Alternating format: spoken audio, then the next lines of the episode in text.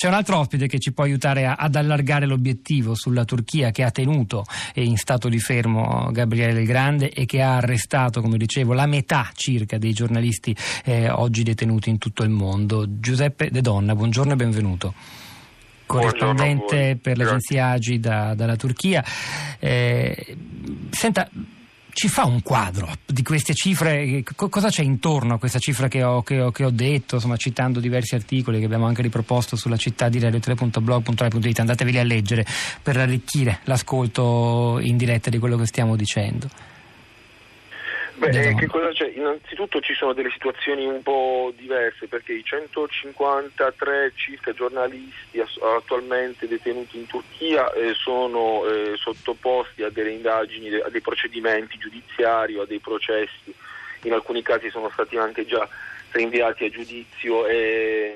o comunque insomma, sottoposti a procedimento giudiziario come il caso di Denis Yücel, il corrispondente di Die Welt che si trova in questa situazione e non nella situazione di Gabriele Del Grande per, eh, perché ha un doppio passaporto e quindi è anche cittadino turco e questo lo può sottoporre appunto alle leggi turche e a procedimenti giudiziari nel paese, altrimenti eh, anche il caso di Denis Yücel si sarebbe tramutato in, una, in, una, in un fermo con un respingimento. Fin tanto che sarò eh, presidente lui non tornerà in Germania, ha detto, ha detto Erdogan. Eh, purtroppo lo ha detto. Considerando la possibilità che rimanga al potere fino al 2034, almeno secondo alcune ipotesi, guardi, non era guardi, sicuro. Io eh, vivendo qui eh, ho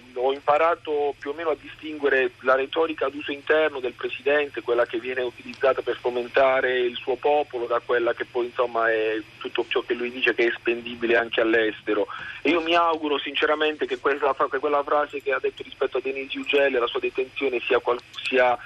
da inserire in tutto questo discorso che è stato fatto nei confronti della Germania prima del referendum, questi cattivi europei schierati per una Turchia debole, schierati per il no è una situazione nella quale Ugel ha finito anche per fare le spese, è una situazione dalla quale Erdogan ha poi tratto grandissimi vantaggi perché poi in Germania il sì ha prevalso con quasi il 65% e in Olanda addirittura il 71%. Quindi io mi auguro Cifre molto più alte che nella stessa Erdogan. Turchia, questo è un dato che abbiamo sottolineato ah, anche noi, va, su cui vale la pena di riflettere. Senta, eh, le giro una domanda di un ascoltatore, un sms, ricordo ancora il numero 335 5634 296, che dà una interpretazione di idee piuttosto ottimista e politica di questa liberazione di Gabriele del Grande. Eh, forse, forse è un'inversione di tendenza del sultano proprio guardando con realismo agli esiti del referendum, cioè alla sua vittoria striminzita col 51%. Che ne dice? Guardi, io sinceramente le posso dire una cosa, io non ho mai avuto dubbi su due, su due aspetti di questa vicenda. Uno, che non gli avrebbero torto un capello dall'inizio, eh, anche perché cioè, sinceramente ho avuto anche io diverse esperienze con la polizia turca e dei fermi seppure molto più brevi e devo dire che nessuno mi ha mai messo una mano addosso. Due, che sarebbe stato comunque rimpatriato, rimpatriato. avevo solamente dubbi sui te- relativamente ai tempi, anche perché a guardare i precedenti c'è stato un reporter francese di Le Jour che è stato eh, fermato e rimpatriato nel giro di tre giorni a fine 2016 o anche una troupe di Rai 3 nel 2014 allo stesso rimpatriata nel giro di 24 ore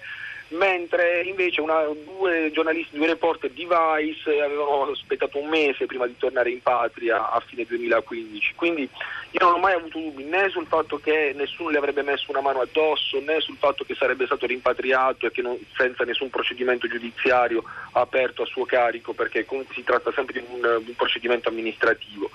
Eh, quindi non c'è un'inversione, magari ci fosse un'inversione, ecco, cioè sarebbe bello soprattutto per i, per i, colleghi turchi, perché poi sono quelli che davvero subiscono le pressioni maggiori e che si prendono i rischi maggiori. Eh, non credo che ci sia una, una, un'inversione, io penso solamente che Gabriele sia stato sfortunato a trovarsi nel posto sbagliato al momento sbagliato, perché lui era già lì nella provincia della Tai stava lavorando lì per il suo libro quando c'è stato l'attacco chimico di Assad a Idlib, che è la provincia direttamente confinante con la TAI. Questo ha fatto scattare tutta una serie di misure al confine, misure di controllo e anche richieste di accrediti particolari e speciali per poter operare al confine, quando Gabriele già era sul posto, era già lì. E probabilmente lui ha pagato questa situazione qui di essere un giornalista indipendente, quindi con neanche una redazione che garantisse per lui o comunque una truppa, una telecamera un giornalista indipendente eh, italiano eh, che vive in Grecia, eh, che tra l'altro conosceva molto bene l'arabo, eh, parlava molto bene l'arabo e soprattutto si interessava alle vicende della genesi e della, eh, dell'ascesa dell'ISIS, questo quel, nella zona della nella Turchia di confine è una condizione più che sufficiente a far scattare tutta una serie di dubbi, sospetti che poi hanno portato a questa situazione al fermo. Eh.